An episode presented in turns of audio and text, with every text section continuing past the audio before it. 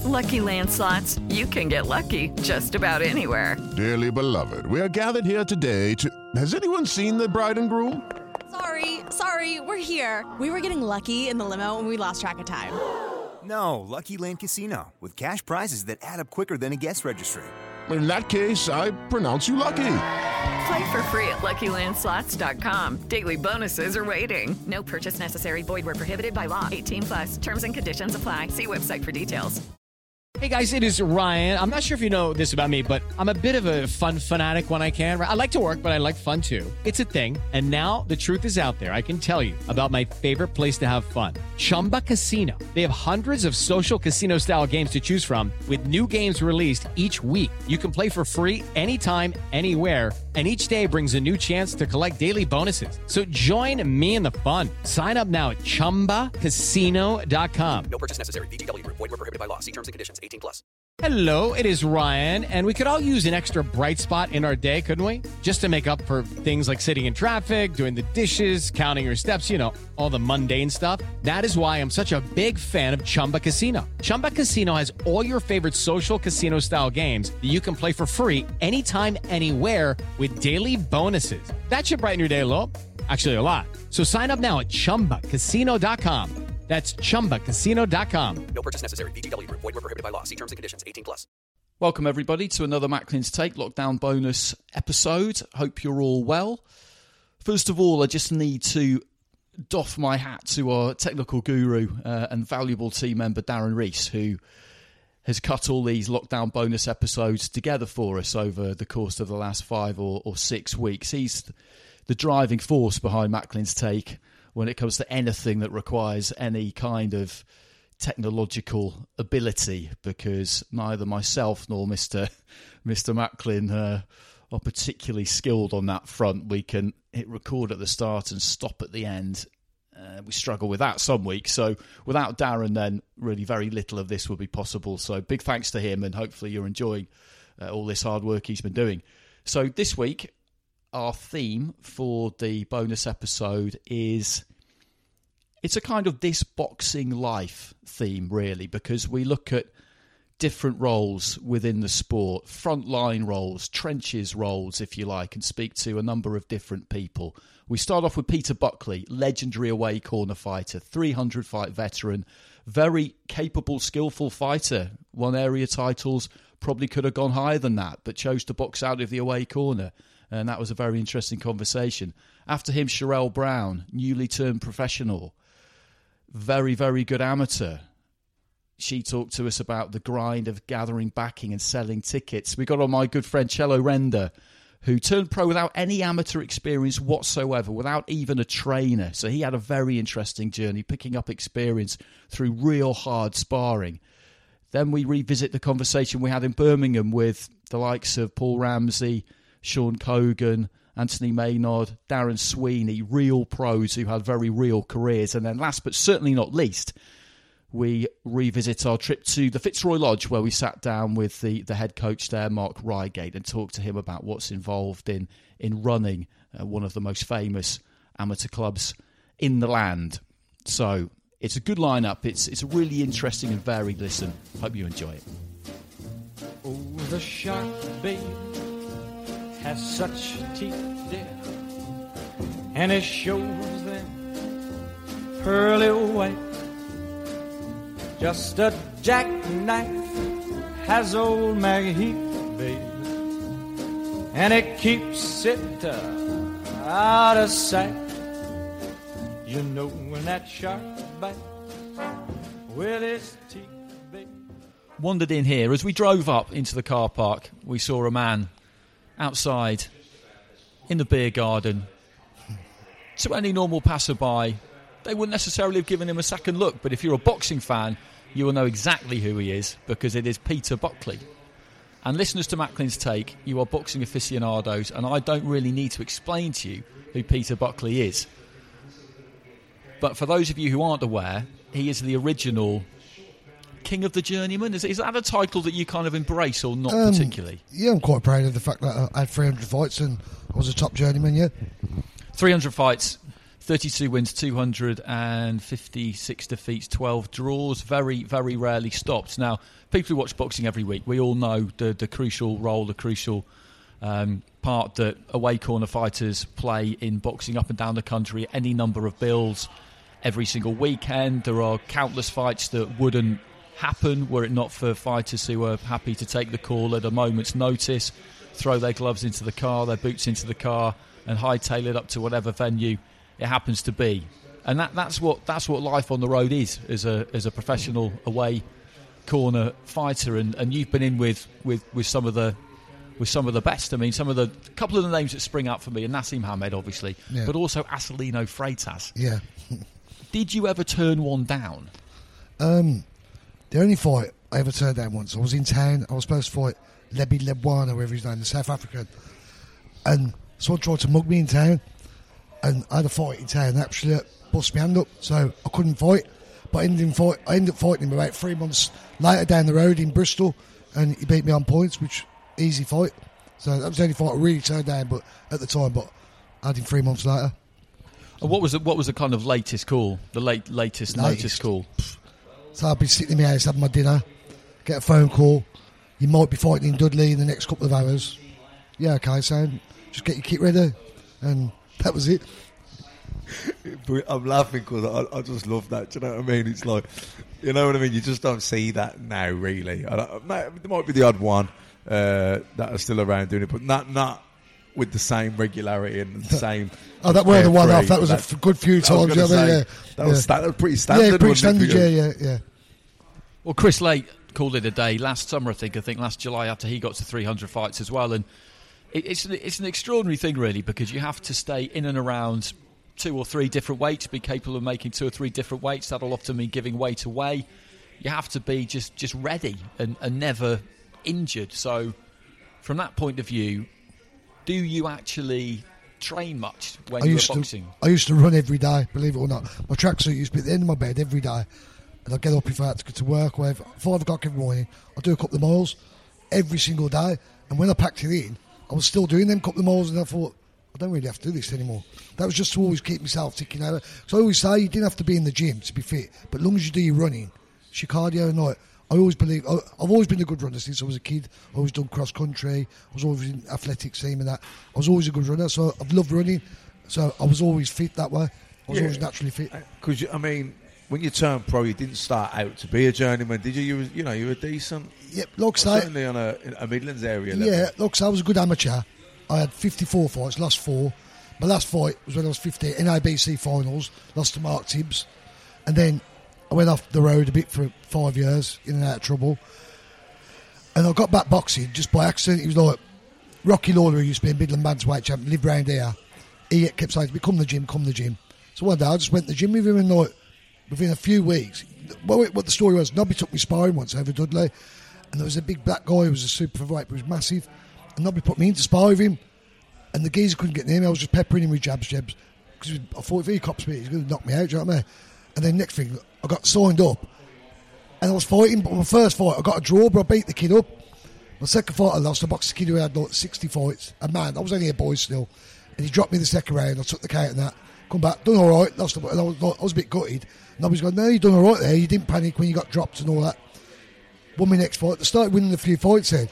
But I didn't like take it really seriously. I just thought I'll have a few fights to keep me out of trouble, basically. And then next thing I know, I was having my hundred fight against Mark Devani, who was British champion in Scotland, a short notice job, days notice. Do you know what I mean? Eight threes or six threes, but you know. I mean, how how was it in terms of?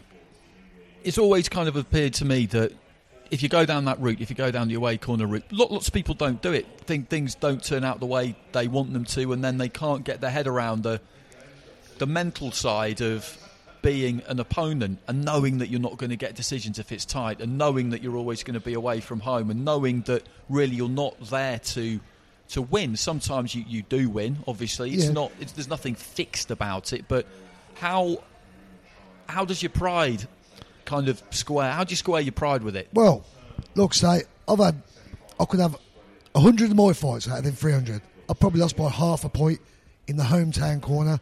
Loads of times I've won fights and I've got the decision. But what you do is you like think packing in. Uh, but no, so I don't let them beat me. I'm still earning money, providing for my family, and like I, I enjoyed fighting. I love fighting. Do you know what I mean? So it was either fight and get paid for it, or fight on the street and get nicked and locked up for it. So I'd rather get paid for it. Yeah, and I think, I mean, the, the, the thing with Peter, he had 300 fights.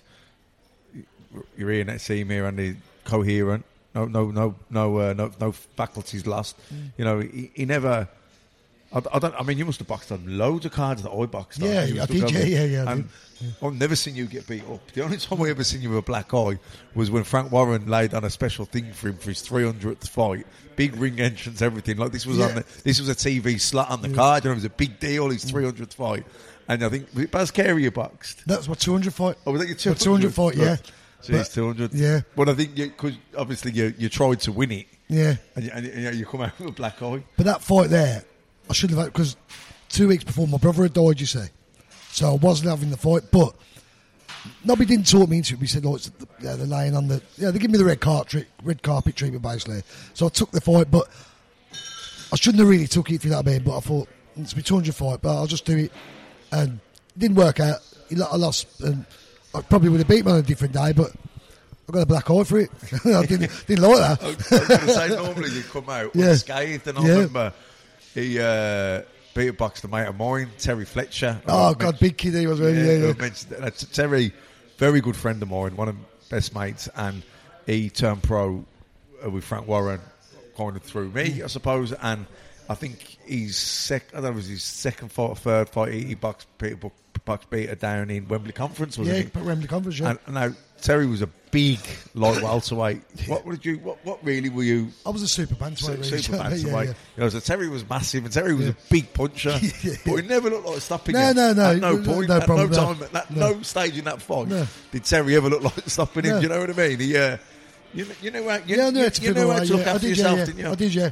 Look, say, I had to learn how to look after myself because, like, I learned little tricks in the look, good fighters like Paul Wesley. I mean, he fought Robert McCracken for the British title, lost by half a point, could have gone either way. But I used to spar with kids like that, and used to pick up tricks and that. Do you know what I mean? Like, I used to learn off everyone in the gym. Brian Coleman, 180 fights. Cole, Cole Taylor, 200 fights. You know, that you learn off these kids. Like, when I first started, I was learning off these kids as well. Do you know what I mean? And going in with seasoned pros. So, and Nobby never like sent you in there to win, if you know what I mean. But like, you ain't going to get the decision down here. Well, don't forget, th- I'll tell you when I realised I was a joke. I boxed Duke McKenzie, and I honestly thought, oh, I can give him a fight. He's, he was a flyweight, and he fucking, his jab was like, I always say, he was, like really hard puncher, like, I thought, fucking hell.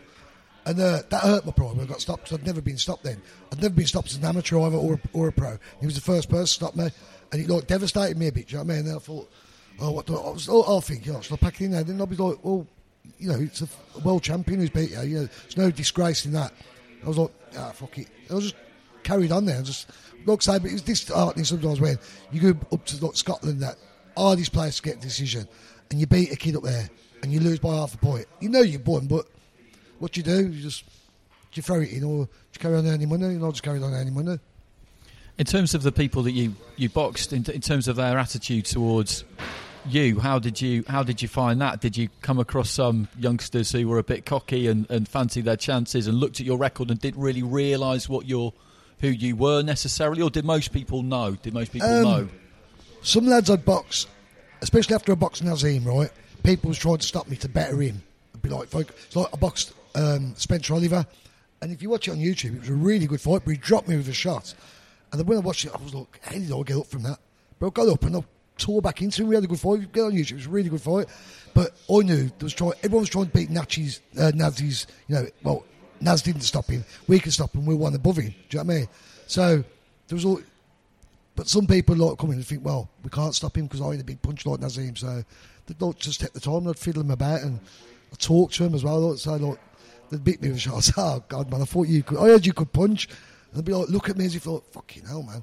And like, they're just like, oh, go into the shadow and just start trying to outpoint me instead, just box on the back foot and that. So, yeah. Hey, hey, ki- hey, kids. Hey everybody, sitting here with a famous Slovenian philosopher. How you doing, sir? I am uh, in hell, thank you. Are you uh, excited about something? I am excited about this latest uh, CIA funded venture. A CIA venture? Yes, it's called the Desire and Capital podcast. Oh, what is it about? I refuse your fascist question. Well, there you have it. Listen to the Desiring Capital podcast, coming soon to a bourgeois platform near you. On your marks, get set, go! This Is so crazy? Yeah. I I guess the psychology of it's quite important. The, the, the way that you the way that you approach it yourself and the way that you try and negotiate your way through the rounds because there'll be sometimes I'd imagine where in the first round, midway through the first round, you think actually this guy's quite he's pretty good. This lad, he's quite special. I'm going to really need to pull out all the Yeah. stops to get through this. You do, yeah. You get a, a guy straight away. It's like I boxed Paul Ingle. The first time I boxed him for three rounds, I thought, okay, now this kid's gonna he's gonna stop me. This kid because he just didn't stop throwing punches. But after about the, when it comes about the fourth round, he must have thought I ain't gonna stop him there, and he seemed to go back in the gear, so it was all right. But the second time I boxed him, I um I had the flu, and he fucking he was hard, but you just grit your teeth and get on with it. You know what I mean? I don't I don't look for a way out. You know what I mean? Matt, in terms of Birmingham boxing circles, it was it was Peter was very well known. Nobby Nobbs as well was, was very well known. It was it was it was a kind of a it was kind of a bit of a band of brothers, wasn't it? The the away corner fighters. Yeah, I think there was.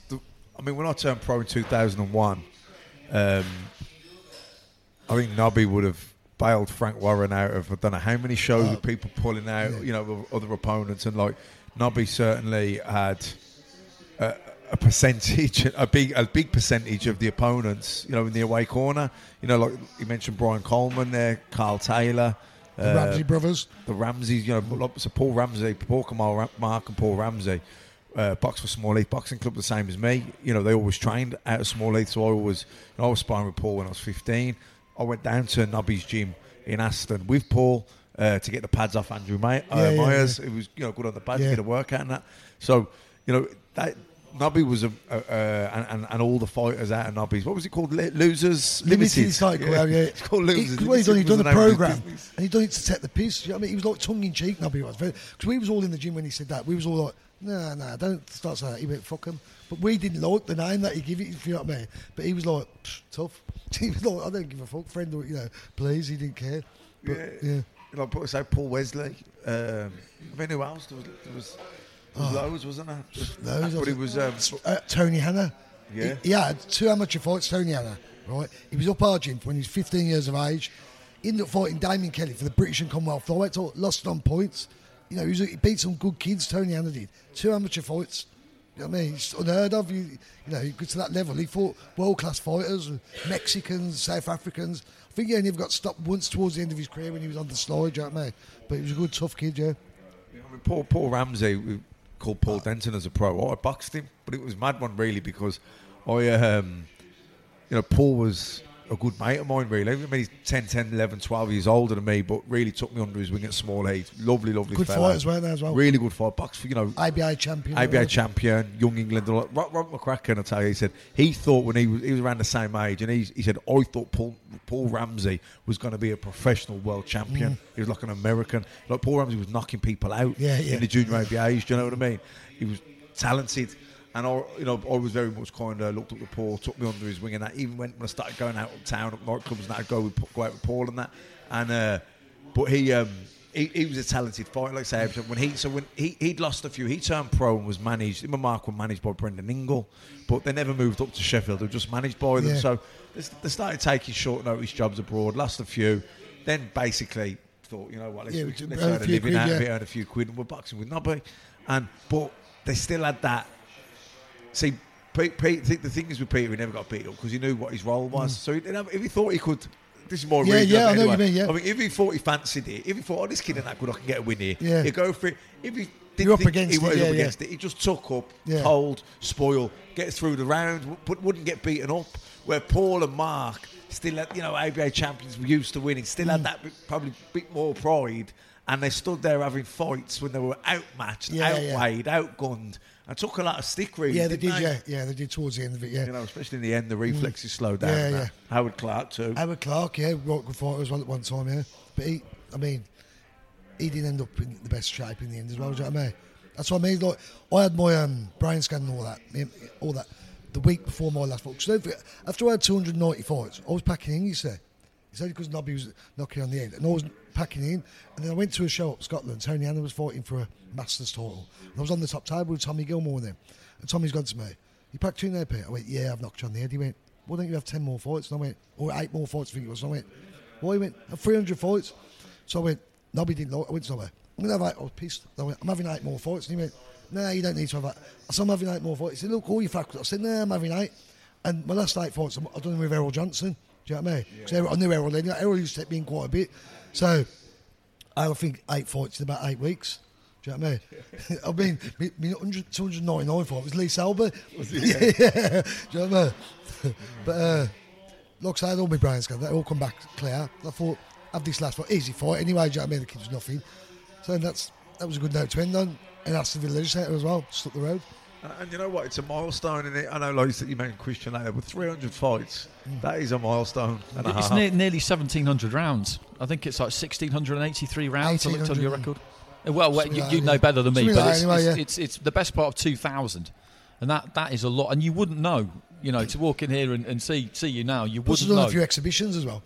you know what Earlier on, we you know they used to have exhibitions on shows and that. And- I suppose you never had to spar, did you? no, no, not really. No, not really that much now. Look, so I used to go up the gym, say three times a week. But if I didn't go over the gym, I'd be running every day. So I didn't really need to do sparring and all that. Do you know what I mean? Sparring was just wear and tear on your body. I didn't need that. Yeah, you were fighting every week. That's more what I mean. Didn't need you? it. Didn't need it one bit. You know, didn't need to get have fights in the gym. Save it all for the ring. I was talking to Lewis Van Poetsch at York Hall recently, who is prolific in the Yeah, away yeah. corner. He equalled the record last year. He had 33 fights, and, and he was telling me that it's about being sensible with the opposition that you choose to go in and go in against. He was saying how he quite fancied a, a crack at Joshua Buatsi when Buatsi had just turned over, hmm. and his and his and his guy Richard Farnan said to him, "No, no, I think we'll." I think we'll leave him, thanks. But having said that, as you said, you did get in with Naseem, went the distance the first time, he stopped you the second time. You went in with Acelino Freitas. I mean, and that was scheduled for eight rounds as well. I mean, are there any that you look back on and you think, what was I Well, the thinking? Freitas fight, right? I took that at short notice, right? And I've gone down Liverpool, and uh, Gary Fornell, who had boxed twice, I think, was British champion. He happened to say to me, he went, You boxing that Brazilian? And I went, Yeah. He said, He's a big lad. And I went, Yeah. I didn't, I hadn't even saw him. He got in the ring. I really genuinely thought the wrong geezer had come to the ring. He was that big. I, I went to nobody, fuck off, is that him? Yeah, and then they read out his record 18 fights, 18 wins, 18 knockouts. I thought, oh man, you've took me up here. yeah. So the first shot he hit me was a body shot. The first round, he put me over. And I'd done three, I think after the third round, I was going to pull you out. And I was like, oh, he was just too big and strong for me. You know what I mean? And I think he won the world title in his next fight, the fight in about 89 seconds. So no disgrace He there. was massive, Freitas. I swear he got in the ring, I was like, what the fuck? He was like, I bet he put like 20 pounds on Easy, the yeah, way into yeah. the fight. And he, he was a monster. Yeah, and he was a ferocious banger. When he hit me, he nearly threw me across the ring with with a body shot. Do you know what I mean? I was like, fucking hell. and the money weren't that good either, if you know what I mean. But, uh, yeah, all experience. But Generally, how, how does it work or how did it work? Is it true that the, the later you take a fight, the more you would generally get paid? Yeah, definitely. Yeah, yeah. People who say you don't, they're getting ripped off. But um, yeah, you can you can barter them up. You can a right extra few quid out of them. Do you know what I mean? If you, especially if you're look, say they're say I'm just doing a little six twos up Dudley, right? Probably what get a grand, right? I'll get two grand for that. So I can bang a grand because you're holding. At, that kid sold hundred tickets. They've come to see him fight. He's got no one to fight there because the kid failed the medical or something. So what does he do? Give all the ticket money back? No. So that kid a fight, he might fight for nothing. I'll probably have his purse, but I ain't bothered about that. Do you know what I mean? As long as I have it, you know You're what I mean? bailing them out, aren't Yeah, you? You're exactly. doing them the favour. So Yeah. the, the show must go, Go on, on, type yeah, that's thing. it, And, you know, the later it goes, the more desperate they Mhm. are. That you know, because who can they get in and around that weight? That'll take it In the area, in the area that can make. You know what I mean? It's Mhm. you're literally coming down to like it's you or no one. Yeah. So you then you know you can pretty much name your price. Of course you know, can. Yeah, yeah, of course you can. Yeah. You don't. You don't take the piece, take the piece. You know what I mean? Because the, the one use, you want them to use you again. That's why I always got used. I never took the piece. But if it's a light late night, I mean, I've had loads of late nights. And it's like sometimes they phone me up, like fight in London tonight. How much? Well, get me an extra five hundred quid. Yeah, okay, we'll get you that. Do you know what I mean? And like, I know who I was fighting. I know it weren't going to be an hard fight. He might be ABA champion, but I saw him fight, and I know he's a banger. So I know it's just going to be a move rate for me, really. Do you know what I mean?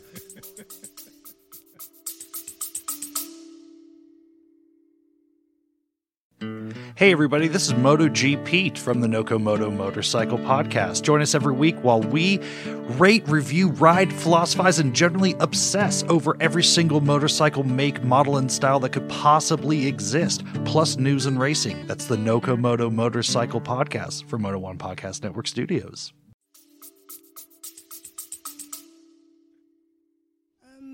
if I said to you that it, it was it's been perfect, I think I'd be lying to you. Um, I really, I think I was kind of sold a dream when I came to signing my pro contract after my weight wasn't in the Olympics. It was like, you know, come with me and I'll make you a world champion. And you hear those words and you're like, I can do it. I can be a world champion. This is my second, you know, my second chance. I didn't make the team, the, Olymp- the GB team, and you kind of go with it. And then I remember this. This is what kind of switched it for me. I turned up at the British Border Control for the questioning. Um, it's like you have like a quick questioning thing, and they said, "Guys, just so you know, if you're on a ticket deal, it's not recognised by the British Border Control." And I think I was like, "Oh, okay. What does that mean?" Because I, I never had the option of being signed. Because apparently, you, I don't even know now. Apparently, you get signed and you get some kind of a fee. I have no idea what that is. I was just told, you know, sign with me. How many tickets can you sell? And that's it. And we'll make you a world champion. So you have your first fight, your debut, and everyone's there and they're watching. You sell a hell of a lot of tickets, and you're like, okay. And you take a bit of money away, and it's great. You have a second fight. You still sell a lot of tickets, but then that number's slowly dropping, and you make a bit of money, but not as much as before. And then you have your third fight, and then the fourth, and then for my last three fights, I haven't made any money at all. I think the only reason I got a bit of money for this fight is because I called up my manager and I said, listen, my coach is going away. He's short on cash. Can you just give him something? Can you just give me some money so I can give him some money? Because I haven't paid him for the last few camps and, you know, he's given up a lot. And that's the only reason I kind of got anything at all. Otherwise, literally, I've just, I've fought for love. And um, I think it was the Kirstie Bavington fight that made me realise, like, whoa, it's a 10 rounder the fights are getting tougher, and I need. I think I should start being paid a little bit because if I get injured, who's going to look after me uh, if I can't pay my bills and stuff like that? So I think now it's really hitting home that I'm not where I thought I would be. So, just for the uninitiated, uh, and most people who listen to this are, are initiated, but just in case, just explain what a ticket deal is and what Say that means. Just explain what a ticket deal is for, for having a fight and how it works and what that means. All right, so with the ticket deal, um, you have to pay a thousand pounds into the house for London. I know this is how it works here. Then you have to pay for your opponent. Uh, female opponents are a lot more expensive. So I think for me, for a four rounder, it was about two thousand pounds, and then for a six rounder, we're looking at two thousand three hundred pounds, and then I think a lot more for a ten rounder. So, sorry, uh, where I'd make a lot more money before, um, it's just not happening now. The opponent's to expect By the time I pay the opponent, the house, then I've had to have sold, you know, double the amount a male fighter would have to kind of, you know, sell. And I'm generally just not making any money. It's only because I love boxing and I just can't imagine right now in this period of my life without boxing that I keep doing it. And I know that maybe I need to see if I can prove this theory wrong. If I keep going, someone will snap me up at some point. That's really interesting because we, when we came to talk to you today, we were we were chatting about this, and and the one thing we said between the two of us was, what we're doing here is we're talking to an up and coming fighter on the rise, a talented fighter. We're not going to make this about the fact that she's female because, as far as we're concerned, boxing's boxing. Uh, But that's where we need to get to.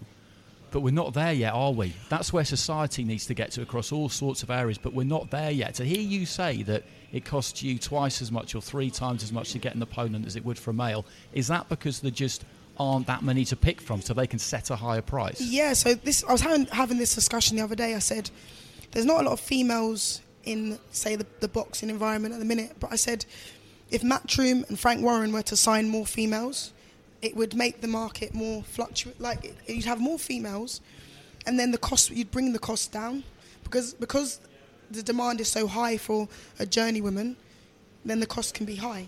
But if they started to sign more females, the more females you have, then that price would slowly come down. It's like anything, isn't it? It's demand. Yeah, exactly. And you know, when there's not that many women boxers at that level, at that weight, available at that time, you're very, very limited to the amount of opponents that are available to take the Mm. fight that are worthy, etc. So uh, they know that, and if they're taking it where they're not, they haven't had the, you know, the best preparation. It's a bit of a short notice job.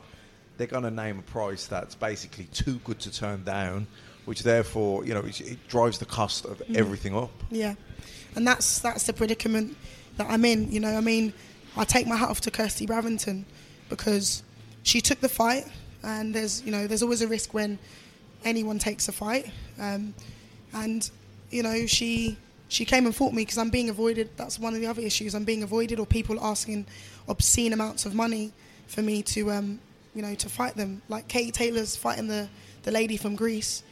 Now we got offered that fight um, it was early on in my career, and they wanted us to travel to Greece, and they said there was no way they were coming to to, to England at all to fight. We had to go to their home territory, and then I remember just turning on, I think, uh, Instagram or whatever, and I saw her fighting Katie Taylor, and I was like, money talks. If you don't have that big promoter, it's it's a lot harder. And I think the only reason I'm going is because, like I said, I love it, and I'm trying to prove that you can hopefully get there, and yeah, go from there. And what was in, what's interesting about that example you bring up there, Taylor and uh, Linardatou, Christine Linardatou, who fights on November the second, is that that that power play is is in evidence even between those two because at the press conference you probably saw it. Her manager Linardatou said, "Well, one thing I don't really like about this fight is that we're the champion, we don't get a rematch clause. Katie Taylor is the challenger, she gets a rematch clause. She's got the whole vehicle behind her, Matt, and she's earned it. Don't get me wrong, she has earned it, but that that is just how the situation is. Yeah, but this is nothing new in boxing. This has been going on with Mayweather and Pacquiao, and, and way before that. You know, Pacquiao dragging Miguel Cotto down to ten stone five. You know, weakening him. You know, then the, you know Mayweather with Canelo getting the fight down at one was it one fifty one and a half or one fifty two and a half. You know, then there's a rehydration clause. All these things. Mm. It's um, you know, you could say it's an abuse of power, but then if you're the man, they say he, he who pays the piper calls the tune. You know, and Yeah. it, you know, and that's really what it comes down to. And it's the bottom line. It's not fair, but it's just the way it is. And uh, you know, I'm just listening to Shirley and I'm thinking, you know, the saying it's tough at the top, and it is tough at the top. But let me tell you, it's tough at the bottom too, for different reasons. You know, when you're when you're working full time, um, you know, and you, you, you're trying to get fights and you're trying to stay in shape, and it's difficult. You know, and you, you're not you're not you haven't got a big promoter behind you, you haven't got any television money backing, and you're just waiting for the phone to ring. And especially, and then you can be a victim of your own success because if you're a good fighter but you're not bringing any money to the table or any belts, you're high risk, low reward. You just, can just be frozen out. It's, I mean, I love boxing. I love it as a, as a sport, and and I, and I love the business side too. I am intrigued, and, and the chaos I think makes it so intriguing. But uh, sometimes as well, you see certain people and you hear their stories, and your heart goes out to them because it's not fair. It's not a fair business. Uh, boxing. Yeah, I mean it's interesting because when you're an amateur, you can't avoid anyone. You got the championships. You're either in them, and you're not. No one can can kind of dictate anything. Who the per, you know the people that dictate is England boxing. You know, and, and that's the one thing I'd say I miss. You know, you go to the World Championships and you just fight whoever's in front of you. Or you go to any tournaments, you just, and that's the one thing I miss the the, the competitiveness. And I think once again, I think because I've been in this a little while now, you, you, I'm kind of learn, literally learning on the job. And you know, one of the things I'm doing now is networking. You know, you know, the, the kind of background I was from was don't ask for help. You know, we don't ask for help; we we do it ourselves. But I've come to the point where I'm asking anyone and anybody who can help me. You know, uh, my friend gave me this verification badge because I know maybe if I get verified on Instagram or Twitter, that just might be enough to get you know, you know, sponsorship from a big brand because it's changed. Everything's on Instagram. So if I don't have a certain amount of followers, you know, Nike won't come to me at all. I mean, I've, I've said this to you so many times, Andy. It's so crucial in professional boxing that you're you're you're on the right ship with the right people steering it because doors can be closed or doors can be open depending on who's batting for you. Mm-hmm. Y- If you're not with someone that a knows what they're doing, are, are connected, you know, can make the stuff happen, open the doors. you know, you may be the best fighter in the world, but if you if, if you've got you know a B, C, C level, D level manager, promoter looking out for you, you, you the years can just pass you by, and it's. Um, it's crucial, and but it, and it's but and at the same time it's such a difficult because you're a young fighter, you're coming out of the amateurs. Who do you listen to? There's that many sharks out there, that many cowboys Mm. trying to get into boxing, smooth talkers, like you said, can sell you the dream. I remember Buddy mean, me and my brother Shane was saying to Buddy, Buddy, why, why do all these fighters sign with Don King, man? When they, when he's, uh, a, you know, his reputation is obvious. To go, man, he can sell you the dream. you know what I mean? That's it. He can sell you the dream. And actually, Don King was someone that probably could deliver things as well. But obviously, whatever other stuff went with him. But even without going into America, just in this country, you know, there's it's usually quite common sense. You know, you look at boxing and you look at the, who's boxing on television. You're either with Matchroom on Sky or with Frank Warren Mm. on BT. Then there's a few guys that work closely with Frank, or a few guys that le- work closely with it, and you can see them because they're in the corner with certain guys that are fighting on, on these television shows. But if you're going then, if you're signing with some guy that's yeah, he's a bit of a smooth talker, but what's he really done? Yeah. What has he delivered for anyone? And then, but you know, if you're naive and you listen to him and he, he does sell you the dream and you do sign, and all of a sudden, you know, you're a year down the line, two years down the line, nothing's really happened for you, but they're promising you, oh, listen, I'm working on it, I'm waiting on a call, I've spoke to him, he's getting back to me next week, and you just kept in promised land and it's lip service. Do next you- thing you know, it years are Do you passing know you, what by. it is? It's the fact that in the amateurs you're looked after so well. So you have your club, and your club pushes you, and your club promotes you, and then all of a sudden you come to the pros, and that's you know you don't have them anymore. You don't have that structure, and then you're kind of left to, to fend for you know for yourself. And it's like it's all about your education and the knowledge you have. And I, I posted on Twitter the other day before any of you guys are thinking about turning pro, start asking questions, speak to people, ask them about their experiences, who to stay away from, who to kind of go with, whose attention to get. You know, maybe take your time and, and, and do it that way. And that's that's the advice I'd give to any person or thinking about you know being a professional. I think because it's now, I'm I'm realizing that I did, in hindsight, which is great. I, if I could have held off, I would have. If I could have made sure I was in the right place and pestered Eddie Hearn, then I would have. And this is one of the reasons why I'm working in BXR. Not only are they, they've, they've, you know, they appreciate me and they think I'm talented. You know, they're, they're, you know, they're looking after me financially. They're giving me the flexibility I need to train now. And like you said, Eddie Hearn comes here for press conferences for Matchroom. You know, he was here the other day and I was training. But it's funny. Um, I'm, I'm doing this thing. I don't want to go into too much detail because you'll see it soon. But it's pretty much like writing a letter to Eddie Hearn saying you see him and you really want to go up to him. On the inside, I, I feel like going up to him, going, "Hey, look, look what I've done! Like, why are you not signing me? What do I need to do? Tell me, you know."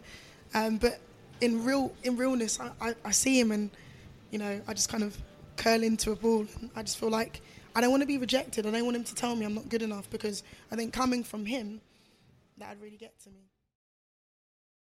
It's like something out of a film, this in a way, isn't it? Because somebody, it's like a western, you know, the western where you have somebody who nobody knows who comes Yeah. into town. There's no information on him, no background. Because this is before every fight was on YouTube. And Yeah. as you said, Matt, because he had no amateur career, nobody would know anything about him. No. And there would have been people in boxing looking at these results, just thinking, "All right, okay, so what? So what happened there?" And opponents mm. Walking into the ring with him, probably looking at him and thinking, "Okay, yeah, good. He's making his debut. I'm seven and zero. This is exactly as it should be." And then, boom! A couple of rounds later, it's it's all it's all over. But but he talks there about being put in with a seven and zero fighter on this debut who was a stone Yeah. heavier than him. His, his manager should never have allowed that to happen.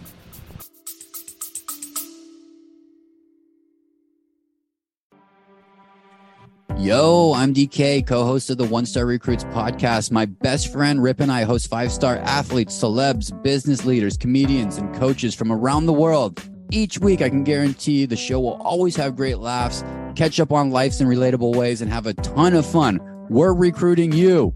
We are the one stars, which means we can ask the questions that no other podcast asks to guests like Joey Chestnut, Evander Holyfield, Bobby Hurley, Jenny Finch, Ryan Lochte, Montel Jordan. New guests every week, compelling interviews that you want to hear. Check us out wherever you get podcasts, One Star Recruits.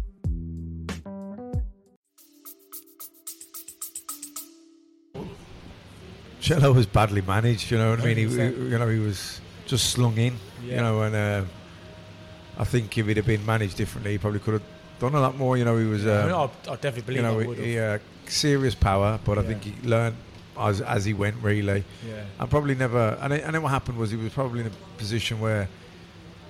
You know, he needed to kind of step back. Really, he, need, he, needed to take a couple of steps back Yeah. in order to move forward properly, Yeah. and he needed to step back and, and, and get some foundations, get Mm. some schooling, learn. You know, but but then because of his the knockout wins, he was kind of up on a level already. So it was a difficult Mm. situation, I suppose. And he was coming from somewhere like Peterborough, where they don't really do a lot of boxing. No, that's it.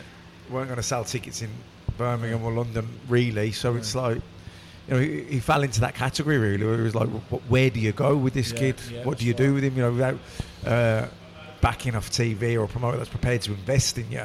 Where, where do you go? He's not selling tickets really No. outside of Peterborough. We're not, People aren't doing shows in Peterborough, and he's also no one wants to fight him. You know, for that for that, the small money that are going round on those shows. You know, he, he was a dangerous opponent. That could really, you know, bang hard. So it was a, it was a, it was um it was an unenvious job really to because even now looking back I'm thinking well what would you have done differently? How would you have managed him? How would you have steered him? And it, it's difficult because once you've got a couple of losses on your record but you, you, you, you people know you're a hard fight. You've got a couple of losses but you've also got a couple of big wins. Yes. so it's like you know someone moving forward then they're going to want a lot of money to fight you unless you're a big promoter that really believes in you Yeah. and prepared to invest. Yeah. it's difficult to maneuver you forward. Mm. So what what were those those early days when, when you got the win in, in on, on debut? I mean, how how was the feeling? Because you'd have walked in there not having sold a single ticket because you didn't have to. Yeah. Everybody expecting you to get cleaned out, Yeah. and all of a sudden.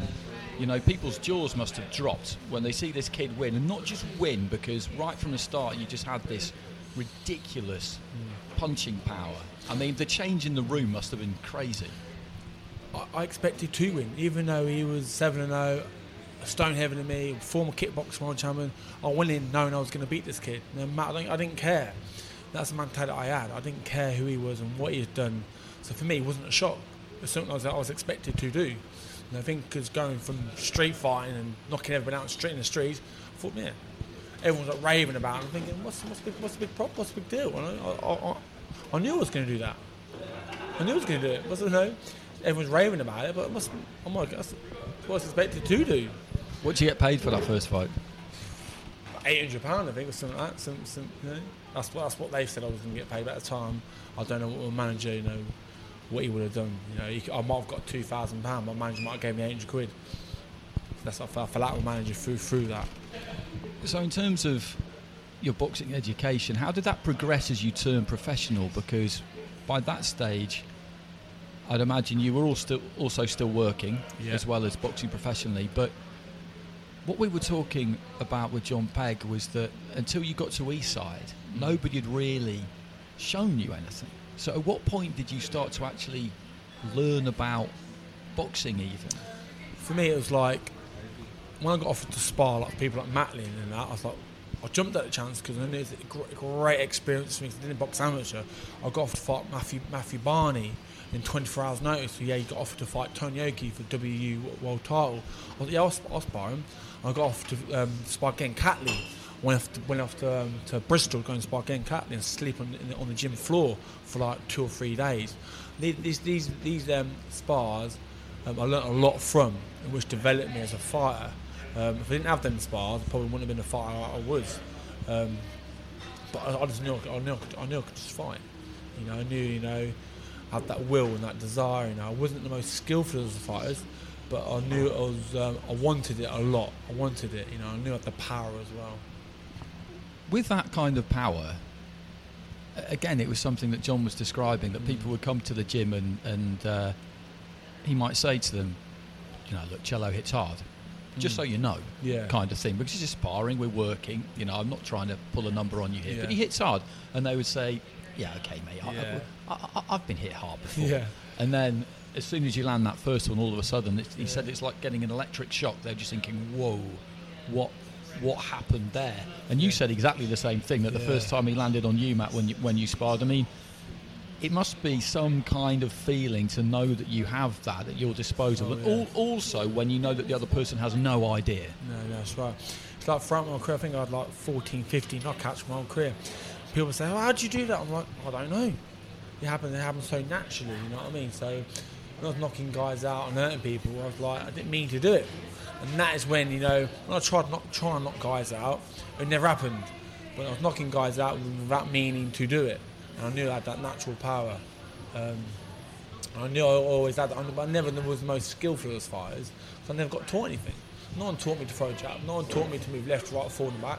No one, no one taught me to fight on the inside. No one taught me anything. No, I, I trained in the boxing gym, hit a bag a few times, and spar some people if I could, uh, and hit and get, and get some guys to give me some pads. And that was it. Never had, you know, let's go up there and see um, Macklin with, with the Gallagher's, you know, in spar, and I see, I used to see him in the ring talking, chatting, and working out game plans. I never had any of that. None of that whatsoever. It's not me just trying to make it up. I didn't have any of that. You know, people say to me, like, "Who's the best? Who's the best fighter you've trained alongside?" I say to them, "There ain't any." So I train, I train myself. I- I've always train by myself. You know, I always believe in success breeds success. You know, when you see the Gallagher gyms and you know, seeing all the fighters train alongside each other, you know, seeing them, you know, if I had that, you know, would have been, I would I would have been in my element. You know, seeing them all working off, working off each other. I never had any of that. You know, hitting a bag, I'm on my own. It gets hard. Push a bit more, but you've got someone working alongside you. Push that extra harder. It makes you want to push that bit harder. Having regular sparring partners, regular sparring week in, week out. I had none of that. You know, no one hit me. No one giving me the game plans, give me some pads. You know, a trainer bar me every day. I had none of that. You know, to, to get where I got, where I got, you know, I'm happy. I'm, I'm happy with what I've achieved. You should be. I mean, it's, it's just it's just so unusual. But when you talk about the sparring trips, I mean, obviously that was that's key in the development, isn't it, of, Yeah. of, of any young fighter, Matt? And I've heard from time to time from various people that they'd offered sparring to a young fighter, and the young fighter decided paid sparring, and the young fighter decided that they didn't really want it, and it raised a few eyebrows. The point I'm getting at here is that possibly it's the case sometimes now that the young fighters avoid that kind of heavy work that you probably need to put in i- i- in the early stages. Yeah, I mean, sparring someone like Cello or someone like you know Pat Maxwell, I sparred hundreds of rounds with Pat when I turned pro. No, Pat was a guy that when we come down to Birmingham, I was training. I think it was my it was my third, no third, fourth, I think fourth, fifth fight. I think I was three and out at the time, and he come down and sparred me. And I remember, you know, I never heard of him in the amateurs or anything like that, but he was up at Billy Graham's, and I was like, Yeah. yeah, he had, a, he had a good record. I think he was undefeated and that, and a few knockouts. But he come down and sparred. We did four rounds. I remember thinking, what the hell was that? It was like I just had a straightener for 15 minutes. It was like literally do or die war. You know what I mean? It was like, you know, in my head, I had, uh, in my plan going in, I thought, well, I'll spar four rounds, I'll jump out, do a couple on the back, skip.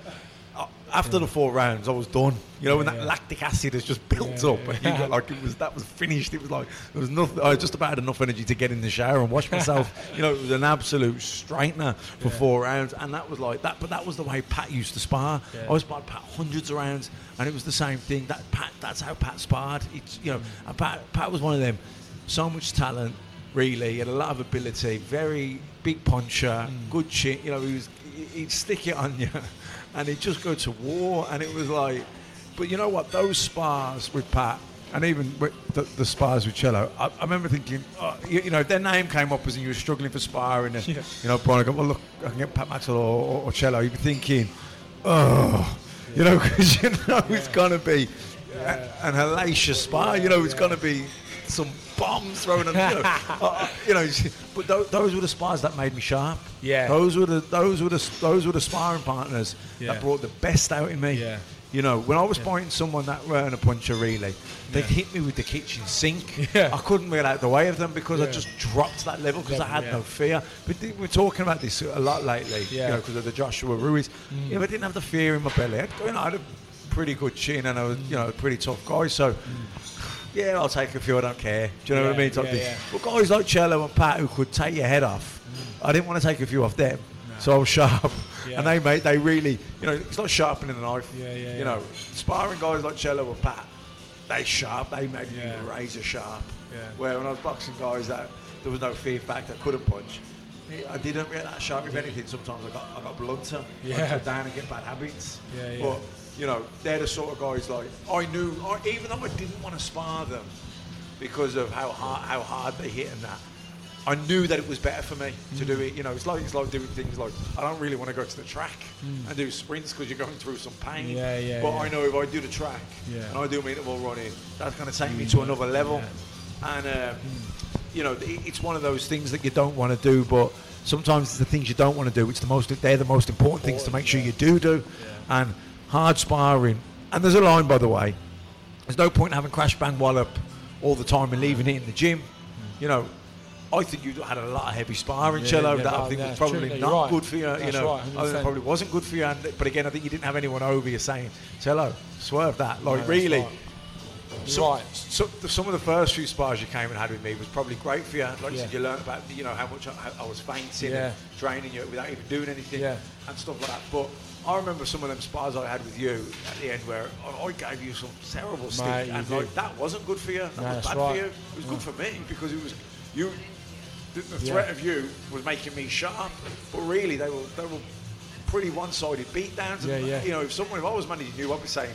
You're not going back there for that. Yeah. Do you know what I mean? But I, I, I said it to Andy before. So Cello was one of those you know careers. You know, he never really had anyone looking out for him. You know what I mean? Because the last thing a brave fighter needs is a brave trainer. You know, and that goes for training as well as we, we talk about it in terms of pulling fighters out of fights that you know. There's no point in carrying on in, you know. Yeah, yeah. i- i- In picking the fights, being a manager, thinking, you know, it's good to go and get some sparring, but then there comes a line. You know, I went out to the wild card and I sparred out there, and it's literally throw everyone in, and whoever comes out on top is the strongest, and they're going to be world champions. You know, it's everyone's just having a fight Wow. with 16 ounce gloves on. It's a fight every single day. Now, a certain amount of that is good. Yeah. But too much of it is very, very bad, yeah. You know, there's a there's a fine. I think you know, you want to dress rehearse. There's a there's a line, there's a fine line between being battle hardened hmm. and leaving it in the gym. Yeah. You know, and I was sitting across the table Yeah. there. I think you left an awful lot in the gym. Yeah, you took yeah. a you, you put a lot of miles on the Yeah, clock yeah, yeah, in in the hard gym, sparring sessions, which it's unnecessary. You know what I mean? You save that for the fight. One or two here and there, definitely. Yeah. You know, it's good to push yourself, and sometimes get you're going to come out, out on the. Uh, you know, not, not the wrong end, but you're going to, Yeah. you know, you know, you're going to, you're to get a bit of a shellacking. We've all had them. Yeah, yeah, But and you learn from it. But you don't want to be having hard spar after hard spar after hard spar because you know they're, they're like a hard fight. There's only so many of them in you. Yeah. But you did have some great nights. You had plenty of great nights. The Oh. two, two things that spring to mind particularly. You, you could just take us through your favourites, but but Prize Fighter was a great thing for you because Yeah. that sprint format suited Oh, you. sit me down to the ground. And of course, if social media was then what it is now, Yeah. I think I think that would have suited you down to the ground because you could have got on there and you could have called everyone out, that everybody would have known. But people also, wouldn't have engaged. People wouldn't have tweeted back. I'm telling you, because they just said, "Don't give it oxygen. Yeah. Just don't comment, and it'll Yeah. blow out." But if you Yeah. start getting into it, then you're going to have to Yeah, fucking. yeah, people are going to put it on you. Yeah. I'm telling you, he, he was the king of the Who Needs Him club in Yeah. Britain because he was a massive, massive puncher. But he had been stopped and lost here and there to whoever, whoever. So it was like, "Whoa, you don't want to fight him."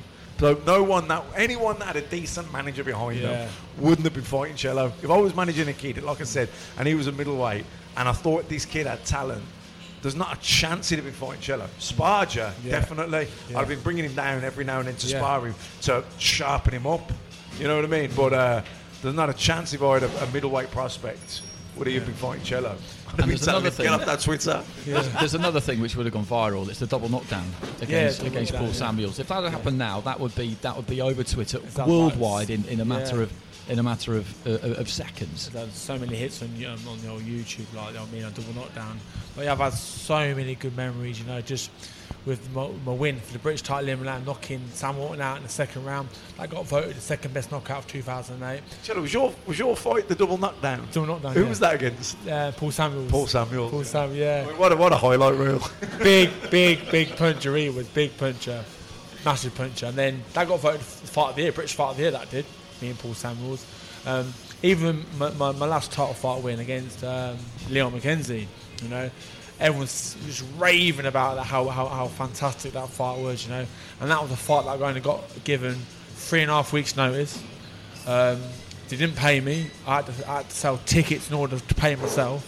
It's like you know, it's like it's like me asking someone to build an extension in my house and then saying, "Oh, by the way, I'm not paying you." It's like, hold on a minute, you want me, but you want me to pay myself? How does that work out? I knew the I knew the game inside out, so I knew what it was all about. So okay, I went, okay, no problem. And I took the fight, and I, and I did sell quite a few tickets for for that fight. I'm glad I did because I ended up uh, knocking him out and winning, winning the seven air title. But you know, I was up against it everywhere in the ring with the referees. I fought um, Ricardo Samms that Matt, Matney mentioned earlier. You know, he's a trialist referee. I had hold of my hand, ready to lift my hand up. He dropped it, went over to Ricardo Samms, lifted his hand up. So I was up against it in every way, every way.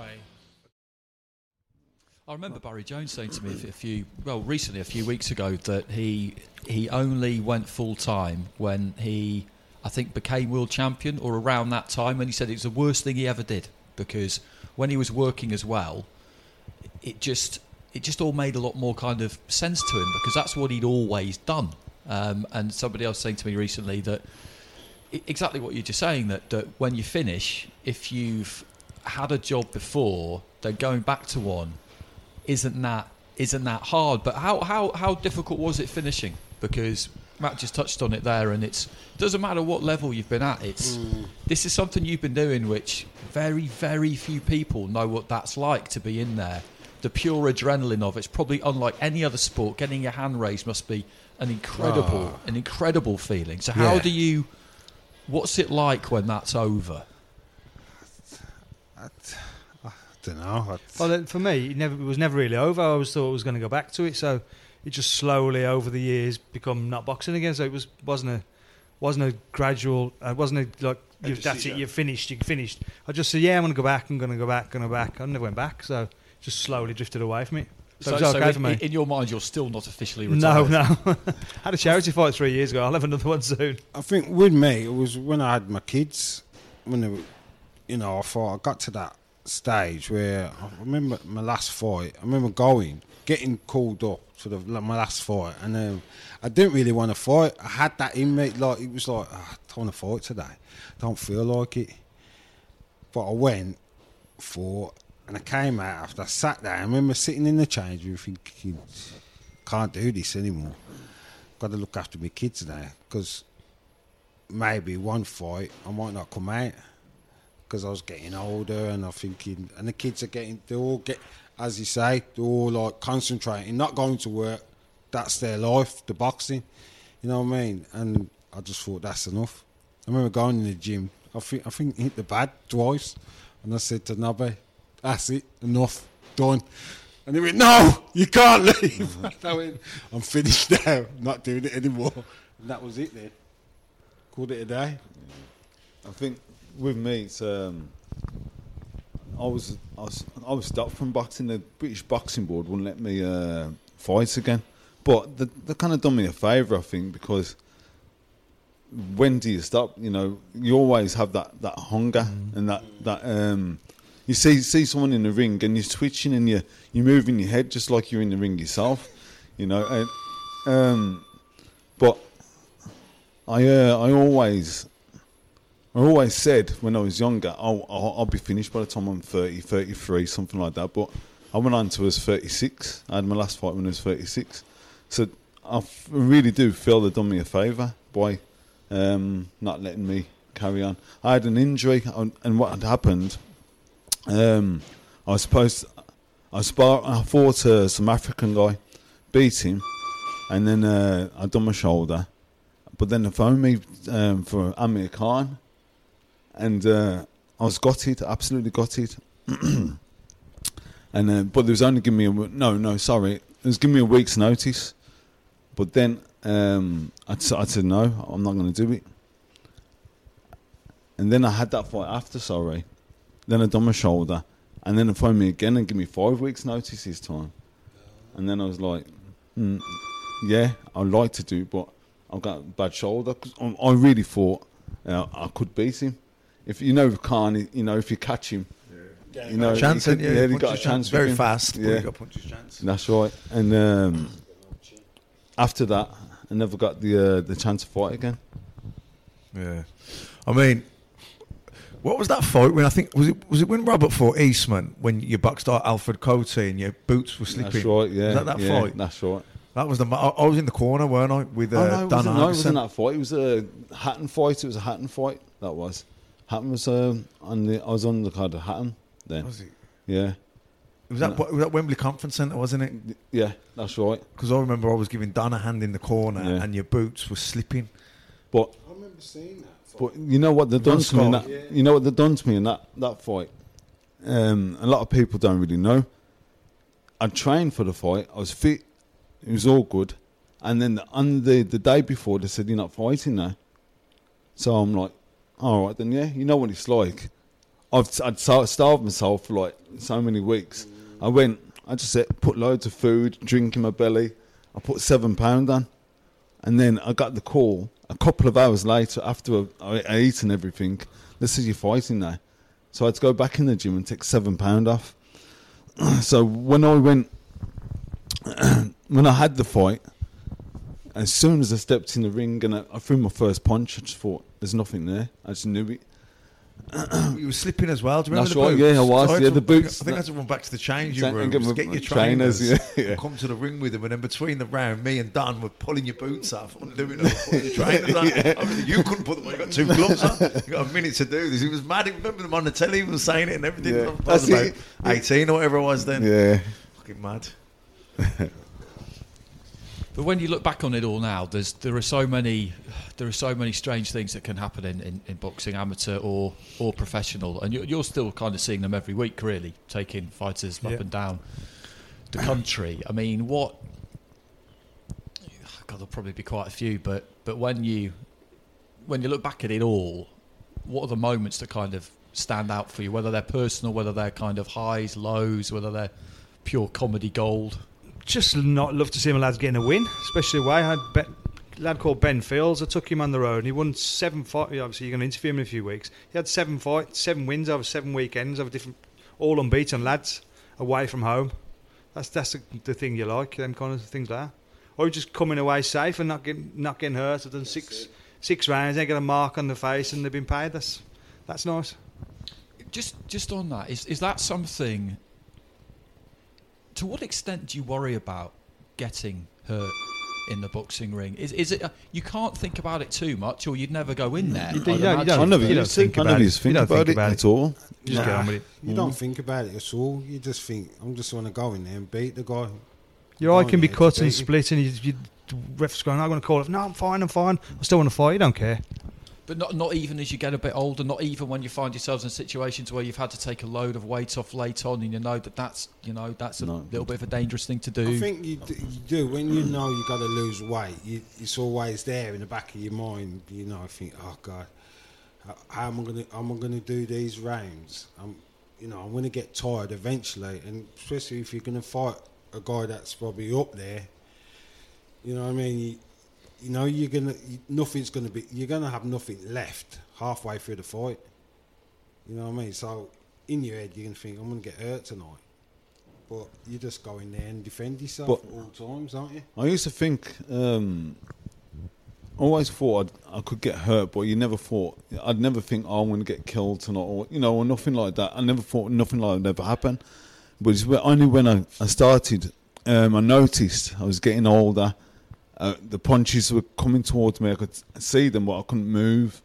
Um, uh, and I'll have a fight, and I'll, I'd think, well, I could have done better than that. I could have beat this guy, but I ended up getting beat by someone that um, really I, I felt I felt like I could have beat. And uh, you go to a boxing club, I walked in there, and natural reaction is all the other kids are looking you up and down, seeing who these new lot are walking in through the door. And then um, I think we've done a little bit of a warm up and things together. And then um, next thing you know, I'm sparring. And I got into the ring. Didn't realise there's a bit of an etiquette with sparring where the person that's been doing it a little bit longer sort of takes it easy with a beginner. Unless they take liberties, then he's going to let you know. And then I got in the ring, and my first person I ever sparred was a fellow called Wayne Alexander. And uh, he come up to me, Jesus Christ, that's that's heavy work. A baptism of fire, I think they call that. Just not nice and relaxed. Walked up to me. and My first reaction was hit him as hard as I could, and I hit him. He staggered back, but then he looked at me as if to say, "You're going to get it now." And by the end of the round, I was in the corner with my knee up in the air, hiding from every punch that was coming my way. But I was there for a bit. Had one coach, which was John Niverson. Then the next coach was a fellow called Fred Puttock. Um, and then my final coach was a fellow called Stuart Good. He lived on the same estate as me growing up. He basically used to box for this place, the Fitzroy Lodge, or his whole family did. And then um, I think he, what used to happen here was when you become an amateur and you decided to turn professional, you didn't really get involved with the club anymore. You sort of Mick will guide you off into the right direction. Then you'll go and box for whoever you're going to go and box for. But most of the pros that have gone on have never really come back. I've never been involved in boxing, so he decided to come to Croydon because I was only half decent one there. Looked after me, got me thinking about boxing, got me into boxing. Next thing you know, Mick's asked him to come down here as being a coach, and then he came down here, and that's how I ended up here when I was about 19 years old. And what were your first impressions of this place when you walked through the door? Because, as I say, it's been here since since 1946. It's it's a very established club now, but there's always that feeling of slight nervousness when when you push the door, any door, whatever Yeah. it may be, for the for the first time, and, and, and that's why you know what it feels like for everybody else who comes comes in here. Was there any kind of you'd been boxing already, but was there any kind of trepidation? I mean, even you must have had this when you first started boxing. Yeah, definitely. I remember the first time walked. So when you were setting the scene there about one of the archways or above a pub, and I had to laugh because Small Heath Boxing Club, when I was, but they've moved now, but back then they're on Fazeley Street in Digbeth, would have, which would have been very much Peaky Blinder territory, as, it, as seen in the film. But I remember going up the stairs. It was an, I mean, it was a real worn out derelict type building um, above a calf. You know, walked up the steps, and it was like, you know, you could hear the music banging before you got to the door, and then you'd open the door, which was kind of midway in the gym. So, like, when you opened the door and you walked in, you were in the middle of the gym, everyone was looking at you. To the right was the ring, which was backed up against that wall, Yeah. and then, you know, to, to the left, and oh, there were some changing rooms. But um, it was, you know, it was. I mean, it was as rough and ready as you come. There was no high-tech equipment, nothing like that. There was a few old photos, pictures, fight posters on the wall. There were six tatty old bags and a, and a ring, you know, good ring, big high ring, and um, and tunes blaring, loads of boxes in there. Very much uh, us against the world atmosphere, and uh, you know, it was. Well, there were some good fighters there. You know, we- like we- mentioned before we started speaking on this mark, uh, Mark and Paul Ramsey. They were good uh, ABA champions. Both turned pro. Ended up being journeymen, but you know when they turned pro, they, they were good prospects, and uh, you know both of them fought Ricky Hatton. I think Mark fought him twice, uh, and, and probably a who's who of prospects around that time. But um, yeah, I think I think that the time when you walk in the door for the first time, I think that's that's a moment you never forget. So, what was it about this place that, that means that you're still here now? It's the people. I think it's the people that uh, you, I don't think you realise what a coach does for you or what the people involved in the boxing, whether it's the, your your your gym mates, whether it's the people just running the club, the people that you're boxing against. It's, it's, it's weird. You get a nice, you get a relationship with them where um, I don't think I've ever fallen out with with any boxer that I've boxed or anything like that. Become friends with them, got a lot of mutual respect. Anyone that's basically got in the ring and boxed, you got to give them 100% mutual respect. But um, yeah, it's just like when I first came here, it was uh, I used to come here, but the first time I came in through the door, Mick sort of. Mick knew me anyway, but didn't really know me. But then when Mick, so at the end of the day, when Mick did, did pass away, Mick sort of knew me really when I first started boxing because he was a matchmaker and he knew about us. And like uh, Bill, Bill when he was here, didn't really know Bill either. But then the amount of time that you're here, it's like I've had the best times of my life down this place, and it's basically made me who I am today. So. I mean, p- professional boxing, you know, the glamour and the television and the money and everything. But I think I, I know a lot of fighters, and, and I've had great professional careers. their fondest days, really, and their fondest memories were the old amateur clubs, and it, it's almost like um, an extended family, really, a lot of the time. And, um, and I, th- I think there's something, you know, we're talking about opening the door. You said about the first spar with Wayne Alexander, you're going in there, you're out your depth, this kid's more experience It's going to take it a bit like first, but you're maybe aggressive, so you stick it on him. You know, you get a bit of a clumping, but, you know, it's like having your first fight then as an amateur, or you're going into the championships. Or the, you, it's building character all the Yeah. time because you're facing fears all the time, and you go and, you, and you're, you're facing them, and you're dealing with them, and you're getting past them, and you're having your dis, you know, you lose your first fight, you're heartbroken, you come back. It's, I, I think, I think amateur boxing, um, especially because you're a kid and you're going through it, it, it, it really instills something steely in your character, and, and whether you go on and become an international and professional fighter and have a great career or, or not. I think it's something that really kind of it's an asset to you for the rest of your life and whatever Yeah. road you go down after that. Yeah. Was it something you needed at that point in your life? Did you did you need that kind of that discipline and that that that that regime? Where- or if when- you hadn't had it, could there have been problems? I'd have been totally different. I'd have been. I, I definitely know. It's like now. If I'd have, if I'd have turned professional, it might have worked for me. It might not have worked for me. So you sit down and think about now. If I did turn pro, everyone want. It's like me. I had all the posters up in my bedroom. I want to be like that fella there. All the Sugar Ray Leonards, Marvin Haglers. That's what I want to be like. At the time, Tyson was my favourite favourite fighter, and I was like, yeah, I want to be like him and do whatever. But, um, crowd, the sort of crowd that I knocked around with, it was like, out of all my mates, they're still up to no good now, whereas I'm not. I've been structured, led down a path where I know what's right, what's wrong, I know what to do this, not to do that. It's like going back to Mick. When when I first met Mick, Mick, Mick used to be immaculately dressed, and uh, he used to be like a top bloke, top top geezer. And I used to be in the gym some days, and I used to watch all these people come in. I'd be like reading a book about a South London gangster or someone this, someone that. They'll come into the gym, and they'll come into the gym, and I'll go, oh wow. But the amount of respect that they give Mick, and then I realised after a while, you, you don't need to do anything to get that respect because the amount of time that you give up and the amount of energy that you give up, that's where you got his respect from. I, th- I think that's that's really key, isn't it? Because I'm just reading a book at, uh, at the minute by, by Don McRae, his latest one in in uh, Sunshine and in Shadow, and it talks about how Gerry Storey in Belfast managed to Yeah. um, unite both religions through through boxing, or rather, he was allowed to coach both religions, and it wasn't it wasn't a problem for him. And and he said the reason was is that violent men, because we're talking about terrorists generally, uh, in that particular instance, they they respect hardship and they respect sports where a lot is, is asked of you, and, and that's that's certainly the case with, with, with boxing. And, and, and as you say, that's there is that element of street cred to it, but but that might be why you originally come. But then when you get here, you realise that it's not.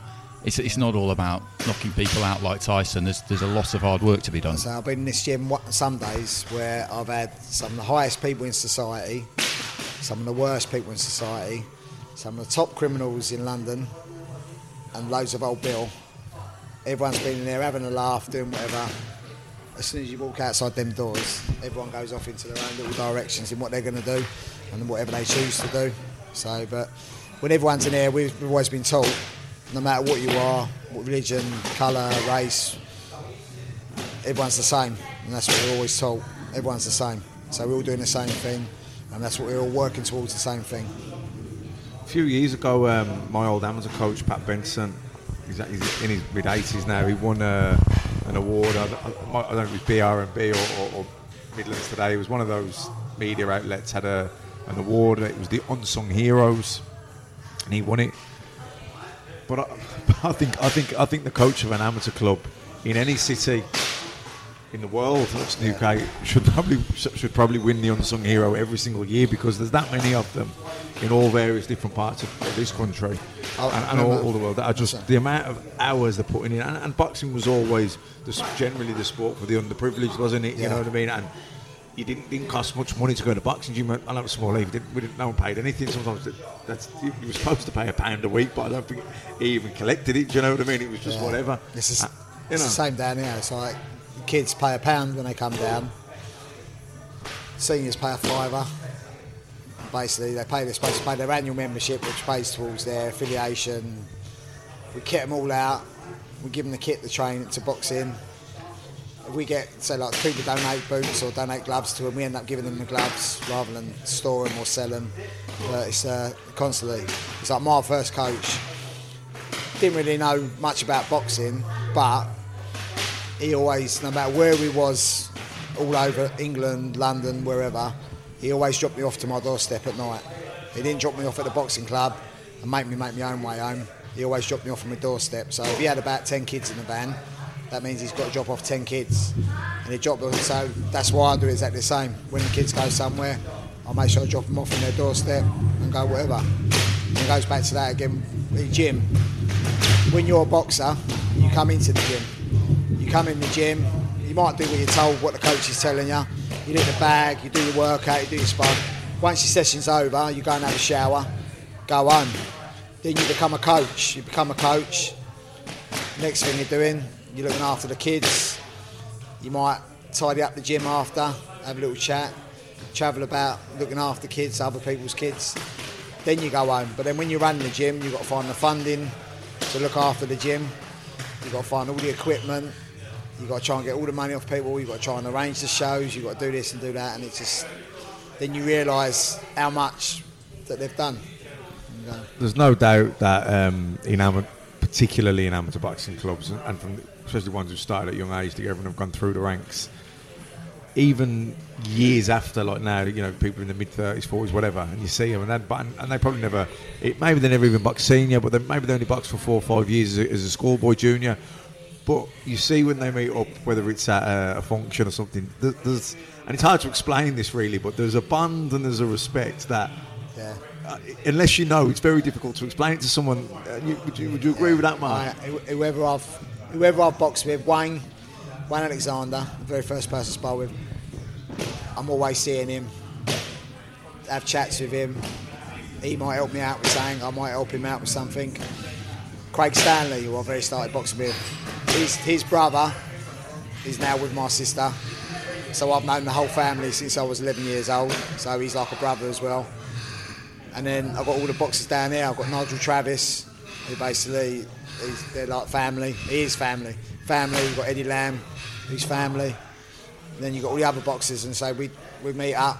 We go to christenings. We go to birthday parties, surprise celebrations. It's like that. I might even do a reunion for, all the boxers to come down and have a little chat and whatever. And the same with all the committee members. All the committee members, the people that used to box for the club, and they're all still here, still come back, still train. Most of the people that come here, basically people that have been coming here for about 20 years, and they still come down. We all know them: cab drivers, police officers, firefighters, people that work for the government, all come down, and it's still part of the club. there's definitely something about boxing in terms of in terms of the kind of empathy that it inspires, and I think I think empathy is probably the strongest force there is in terms of bonding people. If you if you've been through the same thing, you see two fighters at the end of a fight, they've been through that together. If you've just boxed, you've both boxed. You might not have boxed each other, but you've been through that together. And to take that a step further, a, a crucial part of your job is the fact that kids will come through these doors and, and, and they want to train how to box, but they're looking for a bit more than that as well. And you grew up in, in, in inner London. If they're from around here, if they feel like you know what their life is like because you lived it a few years ago, then that's another thing, isn't it? And that's another kind of aspect of, of your job, I think, to try and get to get to know the youngsters who, who come here because a lot of them, it's you know, life's hard. Mick done the same with us. He had, he had his fate. It's quite funny because I think he like a rogue sometimes, a little bit of a rogue, a little bit of a cheeky git whatever. But he still knew how to control them. He say things. He say, say one thing to you. I think I've never really had an argument with him, but I might have had a moan about something, and he'd just say one little thing, one little thing. I go away and think about it, and all of a sudden I go, "Oh yeah, you're right with that," and then say, from me, for me boxing to being a coach, and then Mick was there. I remember we was going out to New York one time to box out there against the um, NYPD, and the, the sheriff. To me, the trips were the best things because the coaches were a bit more relaxed, and you see a different side to them and all this and that. And I've had the best times of my life going away on trips. And I remember we was walking down the street one day, and one, I was talking to one of the other coaches, and he said to me, he goes, "Cool, that's nice what Mick done for you." And I was like, "What's that then?" He goes, uh, "Got you the job working for the kids, teaching them boxing and all that." I went, "No, he ain't said nothing to me." So then I said to Mick, I went, um, "What's this job then, Mick?" And he just had a chat with someone, got some funding. Next thing you know, I'm down here teaching kids exactly the same background as me, boxing, trying to um, structure them the same way as me and trying to help them out. And then from there, I've been down here ever since. And then, so doing the best job really that someone could love. Well, I, I got an absolute blinding opportunity to be down here all the time, every day, come from my house down to here. But then, I say, because he used to say to me, when I was finished, he used to tell me to go home. And then I would go, no, I'll stay here and help out the juniors and do this and do that. And he used to say, no, go home. But then I didn't realise that you've got the family life of it as well. So I've got a grown up daughter, I've got a wife. I'm down here more than I am in my, in my house. And she don't hardly see me, my wife or my daughter. Now I've got a granddaughter. So I've got to make a bit more effort in coming here and then going home. So. So there you have it. That's it for another lockdown bonus episode. I hope you enjoyed that one.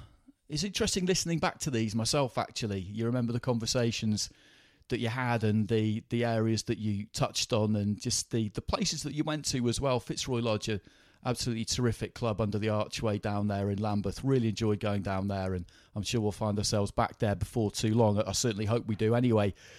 So thanks for listening, and make sure you join us again next week. Next Tuesday, uh, we have Anthony Million Dollar Crolla coming for you in the first of a new series, which we're calling Make or Break, where we take fighters back to pivotal fights in their careers. Not necessarily the fights that people would pick out as being their biggest fights, but the fights that, had they not won them, their career could have been very, very different, or even actually could have been over. So that was a really interesting chat. He was an old gym mate of Matt's as well, of course. So those two had a great time reliving some old memories. In the meantime, stay safe, everyone. Look out to Miss Lottie and old Lucy Brown. Yes, that line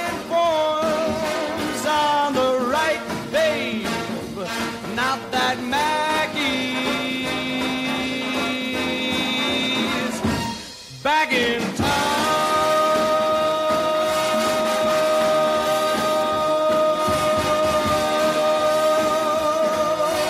Look out, old back.